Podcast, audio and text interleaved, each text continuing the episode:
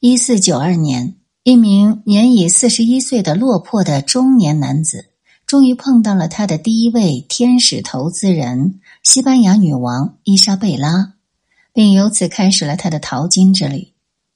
这次由女王支持的航海活动，虽然被后世史学家冠以“大航海”的美誉，但它看上去一点都不气派，甚至有点寒酸。总共就只有三条舢板。和几十名船员，而且其中一条舢板还有点损坏。这和七八十年前由明成祖朱棣支持的郑和下西洋时东方皇家式的恢宏气度有着天壤之别。然而，这位中年男子依然意气风发的出发了。他此行的目的是当时被很多人认为遍地黄金的中国和印度。结果呢，阴差阳错的。来到了堪称不毛之地的新大陆，他在这里没有找到黄金，却发现了两项可以和黄金媲美的盈利业务，那就是奴隶和烟草贸易。这里是宁小宁读历史，我是主播宁小宁。我们今天来关注大英帝国崛起的根本原因。文章来源：先知书店，先知书店店长建书。千字文华，这个落魄的中年男子就是哥伦布。他发现的新大陆就是如今的美洲。哥伦布的意外发现，让对此次航海本没有抱多大希望的女王喜出望外。随后，西班牙开始远渡大洋，开启了他的殖民扩张之路，并很快成为十六世纪欧洲最富有、最强大的国家。西班牙强盛之时，他的无敌舰队独步天下，所向披靡。西班牙拥有的殖民地横跨欧亚非美，是无可争议的欧洲霸主，世界历史上第一个日不落帝国。西班牙国王卡洛斯一世，同时也是神圣罗马帝国皇帝查理五世。他曾骄傲地说：“在朕的领土上，太阳永不落下。”然而，仅仅一个世纪。西班牙就从神坛上跌落，沦为西欧最贫穷的国家。西班牙之后，西方世界不断有大国崛起，然而能再次被称为日不落帝国的，却只有一个国家——英国。自一五八八年战胜西班牙无敌舰队，英国迈出攫取世界海洋霸权的第一步之后，经历了长达三百年的扩张，鼎盛时期。其统治的人口及陆地面积达到了整个世界的四分之一，成为公认的历史上最大的殖民帝国。英国不仅殖民地遍布各大洲，而且还控制了全球海权，主宰着世界贸易。第二次世界大战后，大英帝国解体，其霸主地位也被美国取代。西班牙和英国作为世界上仅有的两个日不落帝国。有很多相似之处，比如他们都是海洋国家，都是一开始呢是君主制，对内实行君主统治，早期都尊崇天主教，殖民扩张伊始都奉行重商主义，强大的军事力量所向披靡，并把国家推向顶峰。然而，这些相同点仅仅只是表象。两种日不落帝国的背后，却是两种完全不同的帝国模式。当观念和制度的更新跟不上财富积累的速度，巨额的财富反而会让国家陷入一种更深层次的危机。西班牙就是最好的例证。十六世纪的西班牙依然是个典型的君主专制的国家，国王大权独揽。围绕在国王身边的是封建主、奴隶主等贵族阶层，他们尚武好战，野心勃勃，胆量过人。历史上两次著名的蛇吞象征服就出自他们的手笔。一五二一年，科尔特斯率领六百人的雇佣军就征服了一个一千五百万人的大帝国——阿兹特克，就是今天的墨西哥。一五三三年，皮萨罗仅率领一百八十人，居然征服了当时人口大约有六百万人的印加帝国，堪称奇迹。殖民掠夺为西班牙带来了大量金银，然而这些金银不仅没有让西班牙变得繁荣，反而陷入了金银的诅咒。西班牙皇室和封建贵族主导了殖民扩张，他们几乎垄断了其中所有的经济活动，禁止民间参与。一夜暴富后，他们把钱都花在了奢侈品消费上。他们认为自己既强大又富有，想要什么或者靠武力抢，或者用金银去买就可以了。从来没有想过将巨额财富用在投资或者扩大再生产上。结果就是。皇室和贵族左手从美洲抢来的金银，右手就流入了能提供丰富制成品的作为竞争对手的英国、法国、荷兰手中。财富只是在西班牙特权阶层倒了一次手而已，并没有变成资本。西班牙成了名副其实的黄金漏斗。更糟糕的是，大量金银的涌入导致国内物价上涨。平民阶层不但没有从日不落帝国的崛起中得到任何好处，还要承受节节攀升的物价，生活困苦不堪。不止如此，发了横财的国王为了维护天主教的权威，不惜一切代价肃清异教徒，结果很多人逃出西班牙，其中就包括擅长工商行业的犹太人摩尔人。西班牙的农业工商业本来就先天不足。国家税收基本靠畜牧业，崛起后的特权阶层为了维护自己的绝对统治地位，不允许国内出现任何的新兴力量，既不支持也不允许民间经济的发展。再加上人才外流，民间经济雪上加霜，毫无活力可言。在道格拉斯·诺斯所著的《西方世界的兴起》这本书中，对西班牙的财政政策。对有效率财产权造成的后果做了以下的说明：源头是农业方面，各种偏袒养主团的法令严重阻碍了有效率的土地财产权的发展。例如，一四八零年的王室命令要求清除农民在公有地上圈占土地时设立的围栏；一四九一年，王室敕令禁止在格拉纳达圈地。一五三九年，王室决定对小麦实行最高限价，这进一步削弱了耕作农业的发展动力。在价格一直处于通货膨胀的世纪里，固定土地租金和对小麦实行最高限价的后果可想而知，那就是乡村人口锐减，各地频繁饥荒。而西班牙驱逐异教徒，又使其损失了一群精通农业灌溉的人。导致农业组织仍停留在以往的水平线上。这些事件不过是人民全部的财产权都没有保障的征兆而已。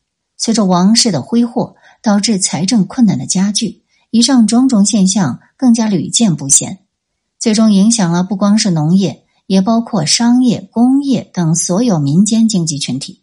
当他们的财产权得不到保障时，经济停滞。就是不可避免的结果。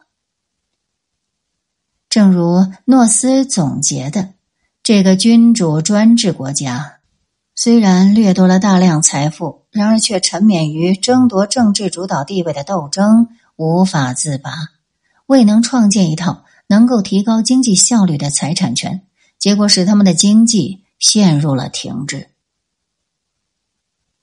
西班牙横行世界时。英国还只是一个地处亚欧大陆西北角的边缘岛国。当时的英国，无论人口、领土、资源，都是名副其实的小国。然而，与西班牙不同的是，英国的对外殖民扩张并不是由皇族和贵族主导的，而是以动员民间力量为主。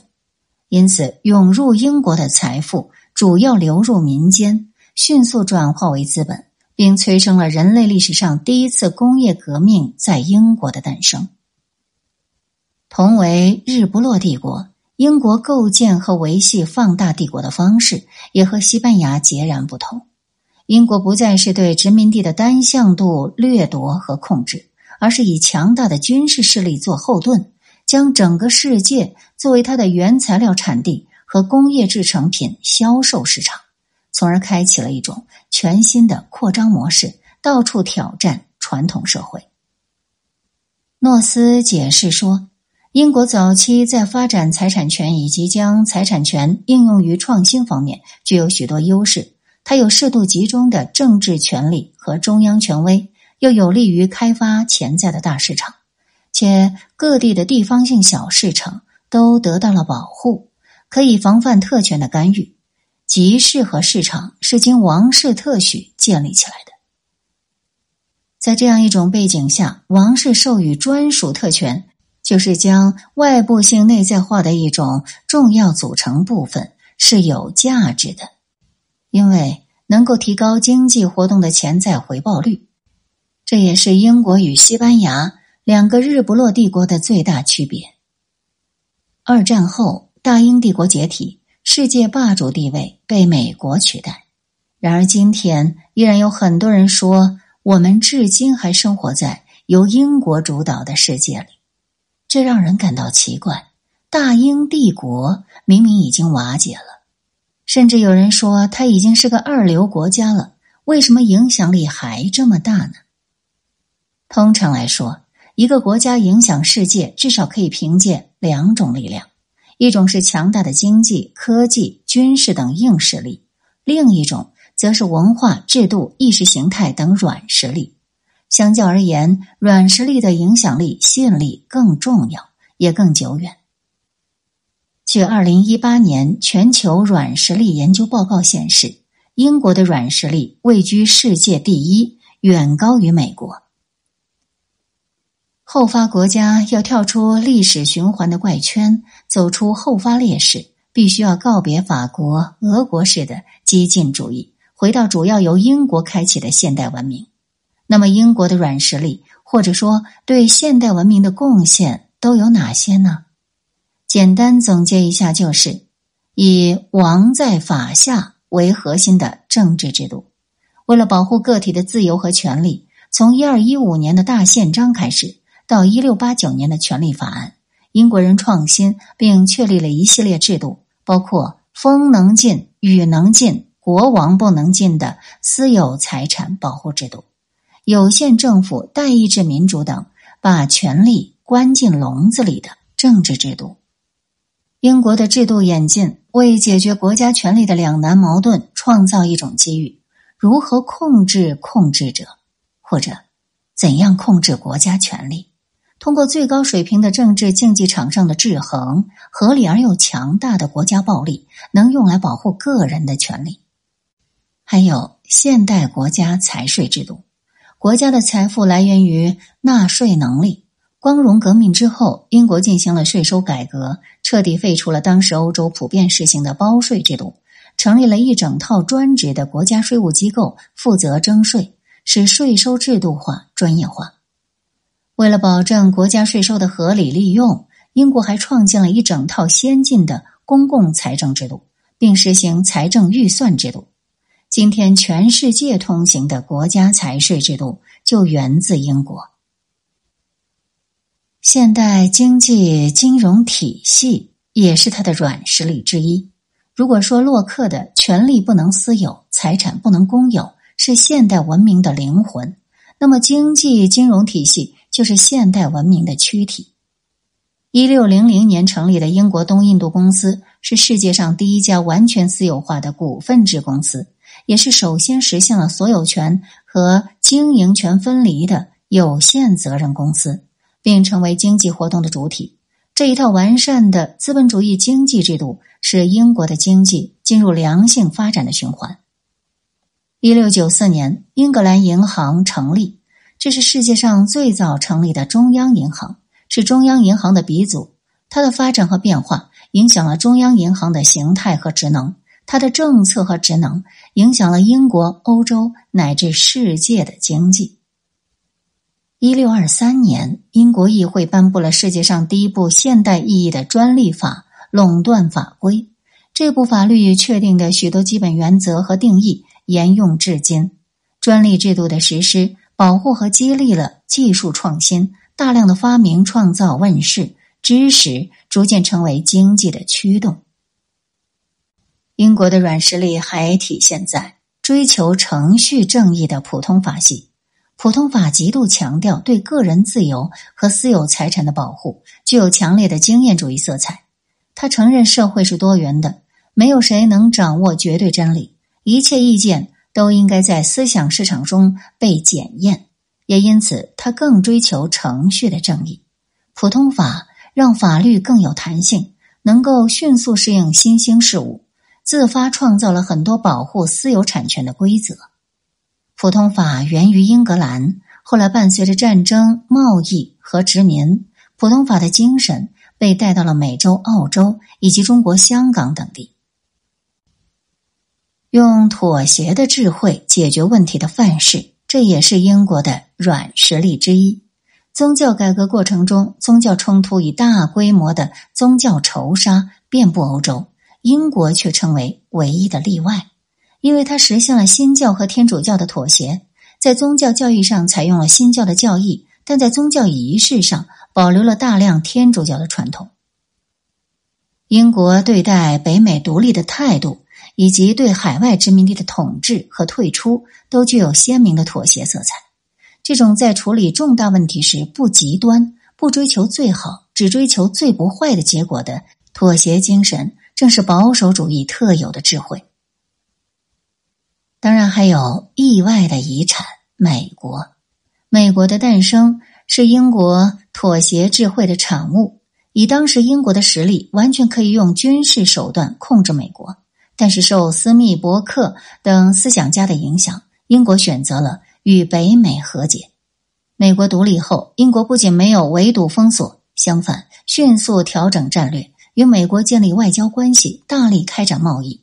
展现出了一个大国应有的心智，这不仅让英国获得了更多的利益，还赢得了美国的尊重。直到现在，美国总统在与英国女王会面时，都要按照英国皇家的礼仪排演一番。独立后的美国继承英国，又超越英国。美国在英国议会两院制的基础上，发展出一套三权分立的联邦制度，提供了一套公认的制度范本。同为日不落帝国，西班牙和英国留给世界的遗产为何如此泾渭分明呢？保护私有财产权是现代文明最基本的伦理。英国历史上所有对国王的武装反抗、暴力革命，几乎都是因为征税。英国人把征税作为个人财产权的第一道，也是最重要的防护栏。保护财产权的核心就是限制包括国王在内的政府权利。因此，英国所有的政治制度和法律都是围绕如何保护私有财产权而制定的，包括一二一五年的大宪章、一六八九年的权利法案以及两院制代议制民主党。可见，一个国家所有的制度和律法不是为了其他什么更高的目的，而是保护国民财产权的工具。因为在所有权利中，财产权是最具体、最直接的，也是其他权利的基本保障。保护私产是现代文明基本伦理，其应有之意还包括一国之财富应该留在民间，经济活动应该由民间而非官方主导。显然，西班牙违反了这一基本伦理。人类告别饥饿与贫困，开始追求精神世界的自由与富足，是现代文明一个最朴素的表征。而这也正是经济增长为何重要的根本原因。然而，人类历史上经济增长不过是最近二百五十年的事情，其余时期经济的停滞甚至倒退才是常态。那么，经济增长如何发生？如何才能持续？诺斯给了一个答案：财产权结构为持续的经济增长创造了必要的激励，它们包括。鼓励创新和随后的工业化所需要的各种诱因。此外，国际竞争也提供了强大的激励，促使其他国家改变各自的制度结构，以便为经济增长和工业革命的展开提供激励。即成功的经济增长有赖于有效的财产权的发展。正是保护私产、约束权利的制度安排，不断降低交易成本。大英日不落帝国的繁荣得以维系三百多年。西班牙和英国代表了两种完全不同的帝国模式，前者代表传统，后者代表现代。前者以武力征服为手段，后者以市场和贸易为主。前者不过是皇室和贵族的游戏，因此日趋固化和封闭；后者则代表了一种开放的体系和可扩展的秩序。两种日不落帝国却分别是野蛮与文明的代名词。文明与野蛮的冲突实际上是两种经济体系的冲突。这种冲突并没有随着西班牙的衰落而终结，反而愈演愈烈。因此，从经济思想底层弄清文明何以发端，又如何维系，显得尤为重要和急迫。在道格拉斯·诺斯的经济学代表作《西方世界的兴起》这本书里，解释和回答了这个问题。不过，由于书名极易被人误解，我们必须强调一句：本书研究的对象是西方世界，但作为新制度经济学的开山之作，其解释力是普世的。上世纪八十年代，西方世界的兴起引入中国，迅速被奉为不可不读的社科经典，是国家兴衰、经济史研究者、人文社科爱好者。关心中国经济社会转型者的必读之书。